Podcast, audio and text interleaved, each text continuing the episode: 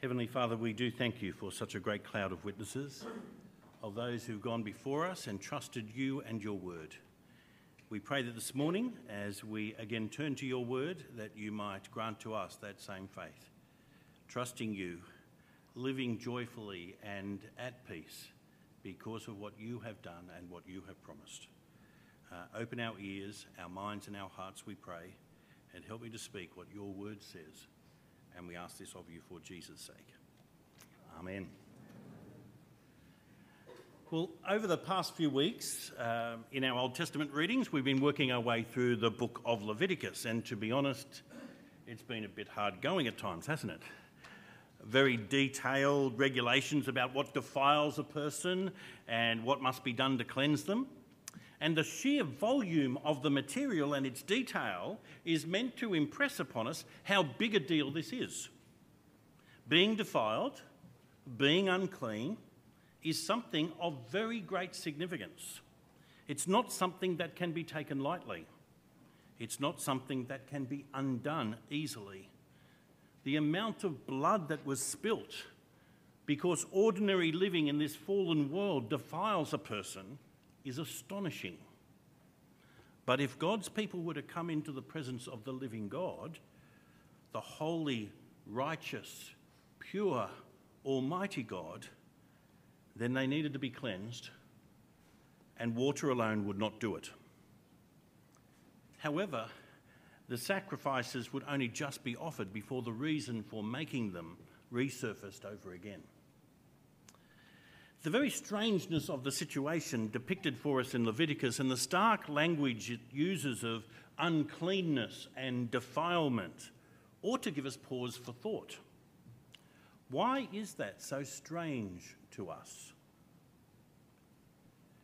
Throughout the Old Testament, in the ordinary course of everyday life, some things decided by those involved and some things over which they had little or no control whatsoever everyone would be unclean at some point or another.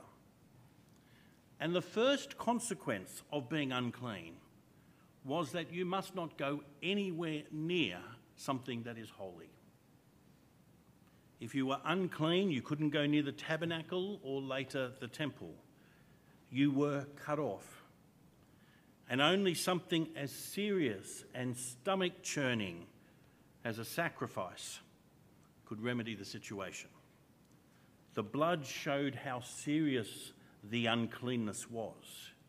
Here was a regular reminder that the bright light of God's holiness shows up not just how deeply ingrained the corruption of sin is in every one of us, but how ugly it is.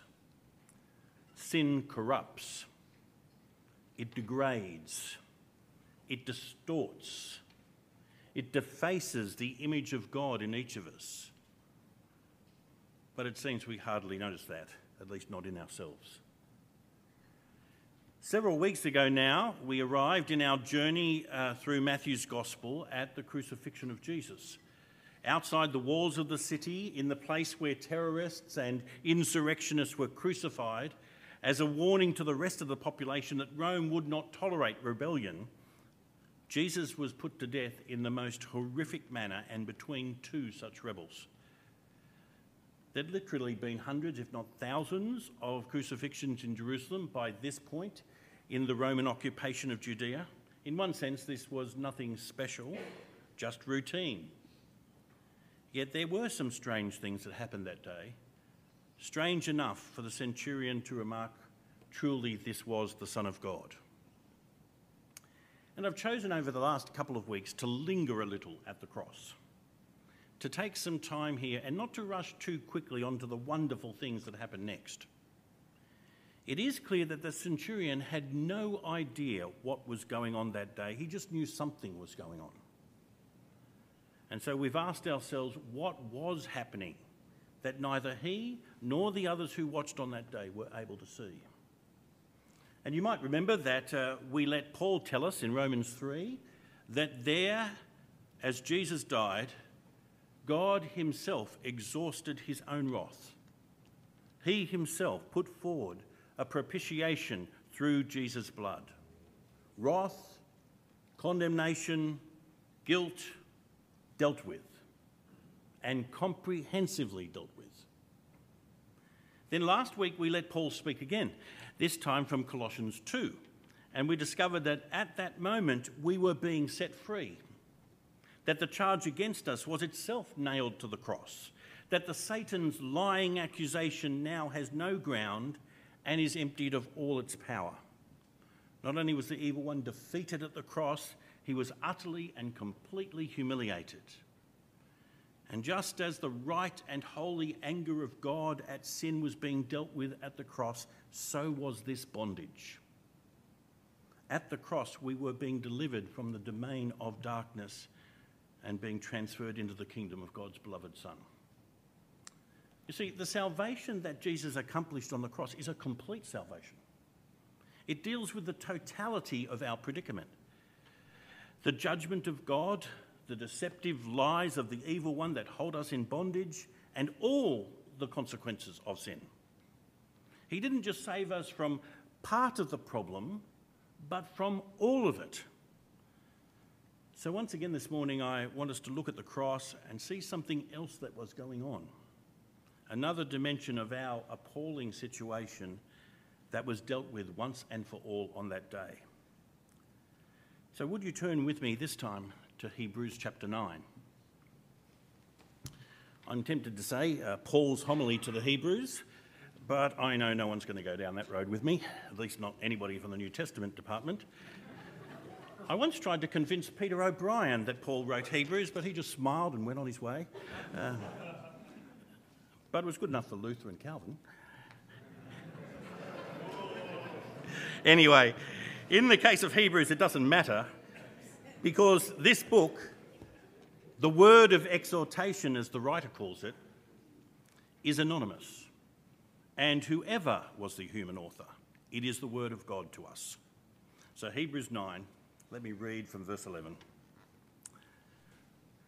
But when Christ appeared, the high priest of the good things that have come, he entered once and for all into the holy places through the greater and more perfect tent, not made by hands, that is, not of this creation, and not by means of the blood of goats and calves, but by means of his own blood, securing an eternal redemption.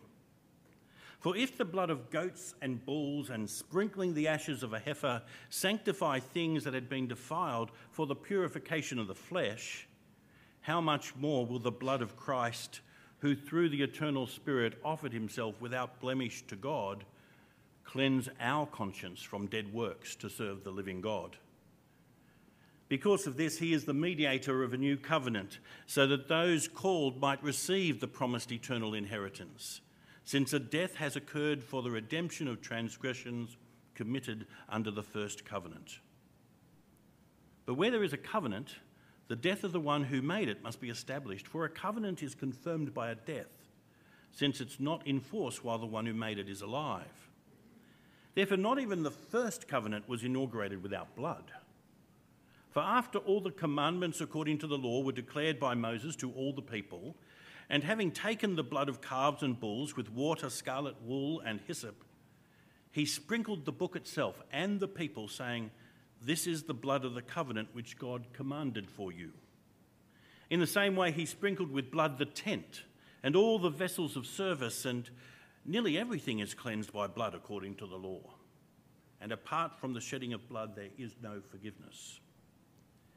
Therefore, it was necessary for the copies of the heavenly things to be cleansed in this way, but the heavenly things themselves with greater sacrifices than these.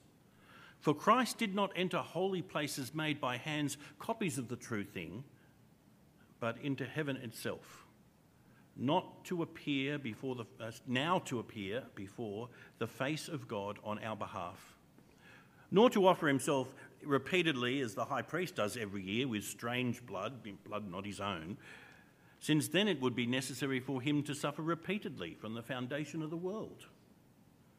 But now he has been manifested once for all at the conclusion of the ages to remove sin through his sacrifice.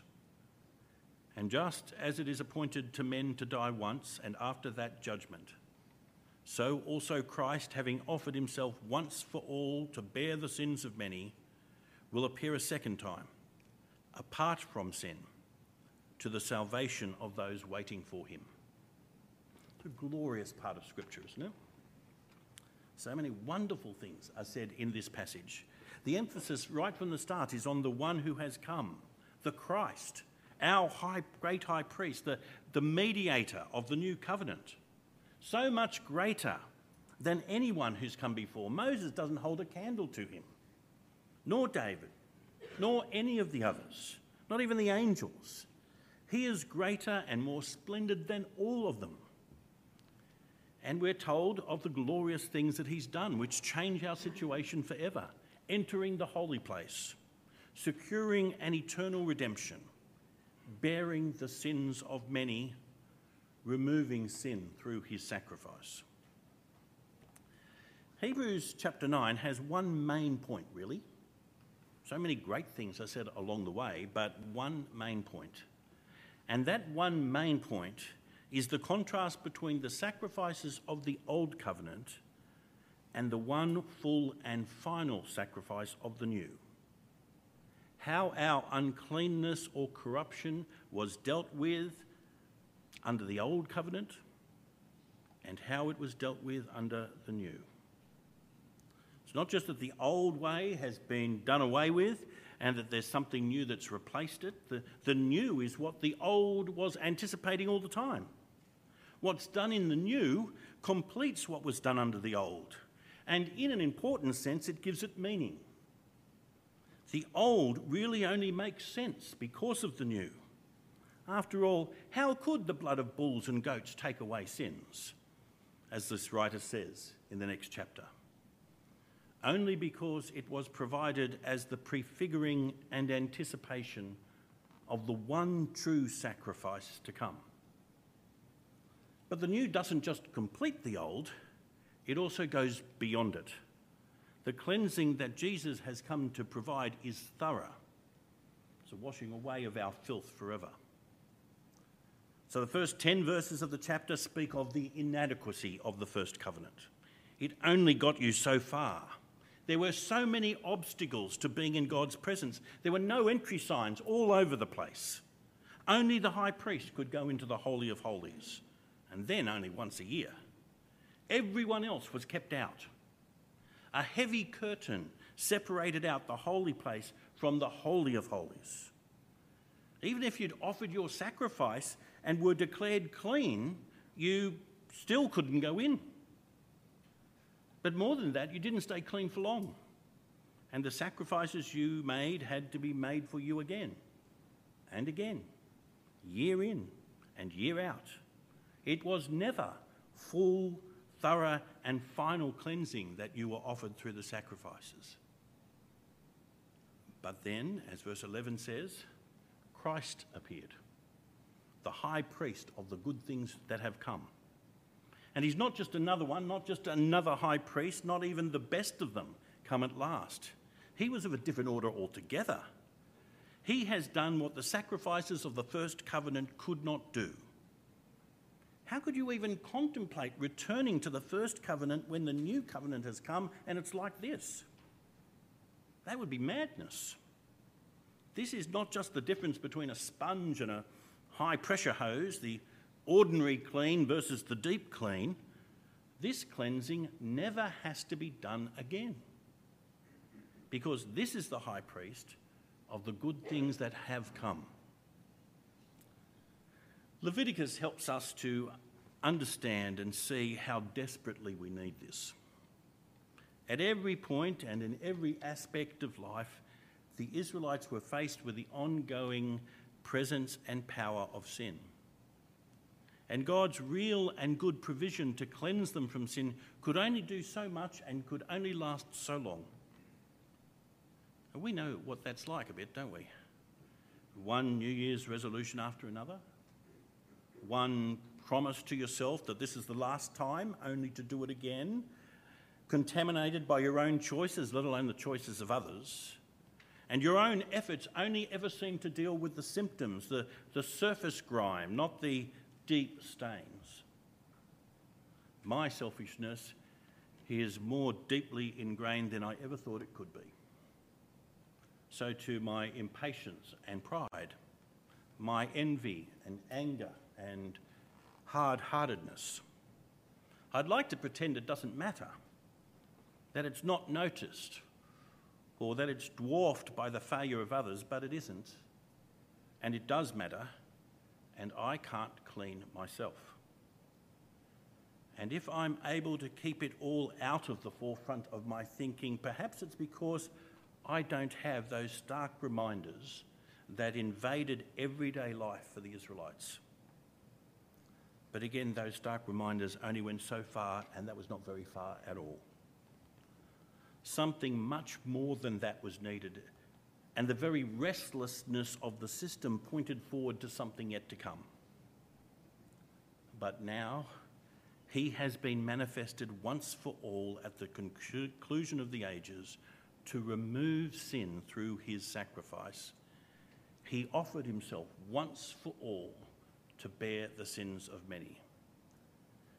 This is what the cross was about dealing with the wrath that we deserve, taking away our guilt and condemnation, and dealing with the spiritual powers that stood against us who lied about us and accused us and tried to hold us, by taking the charge, he took away their chains. But also this standing in our place to bear our sin and to remove it through his sacrifice. By his death, he sets us in the right with God. He disarms and triumphs over the rulers and authorities, and he thoroughly, finally, cleanses us from our sins.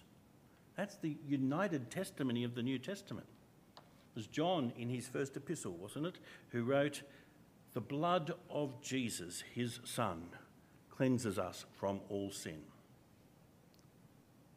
So we might say that the words, it is finished, or it is accomplished, that John tells us were uttered from the cross, were addressed to God, addressed to the powers, and addressed to us.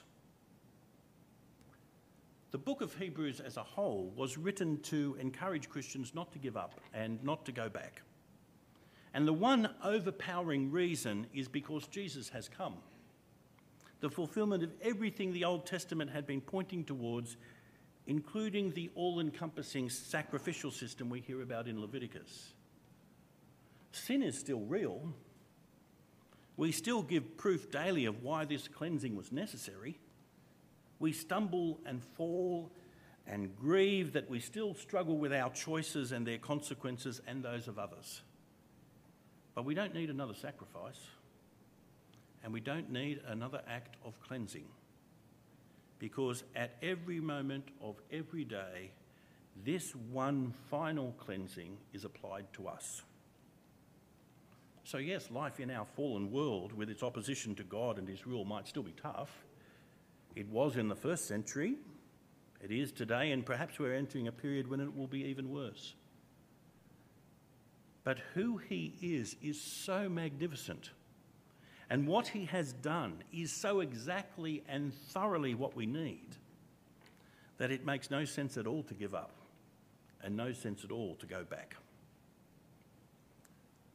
Once again, I, I don't think for a moment that the centurion had worked any of this out as he saw Jesus' blood run down his side and splash onto the ground that day. Neither had those who were watching from a distance. But unseen by him or any human eye that day, this is what was happening. It was his death on that cross that was the presentation of his blood before God. It was not something he did after he died. It was by his cross that he secured the eternal redemption, offered himself without blemish to God, cleansed not just our bodies but our consciences. That day he drained the cup of God's wrath for his people. He utterly and completely defeated those who stood against his people, and he cleansed his people, washing away their sin and overturning their corruption. Anger averted, bondage broken cleansing completed. But there's one last thing to notice from this passage. It's right there at the end. As certain as Jesus the Christ appeared, our great high priest, the one who offered himself once for all to bear the sins of many, as absolutely certain as he came at that moment and for that purpose, he will appear a second time. This time it won't be to deal with sin. That's been done, it's finished. His return brings instead the full and forward movement of salvation, and he brings it for those who are eagerly waiting for him. With sin gone, apart from sin, what lies ahead is salvation in the richest sense of the term. In the words of Paul, peace with God, or this access in which we stand. In the pictures of John, the wedding feast of the Lamb, a new heavens and a new earth. Worth lingering at the cross for a little while, isn't it? The dimensions of what was going on at that moment are huge. But it's also worth waiting for that second appearing. So let me ask you is that you this morning? Rejoicing in what's been done, and so not giving up and not turning back, with a clean conscience serving the living God, but also eagerly waiting for what is to come the return that will mean salvation in all its fullness. For all of this is what the angel meant back in Matthew chapter 1. He will save his people from their sins. Will you pray with me? Father, we have so much to thank you for. We want to stop and remember that what Jesus did on that cross is so all encompassing for us that all that stands against us has been dealt with. And all the struggle of life has its resolution in that day when you, Lord Jesus, will return and where we who eagerly wait for you will see that salvation that you've won in all its fullness. Please grant us that thankfulness and that eager anticipation for this we ask of you in Jesus' name. Amen.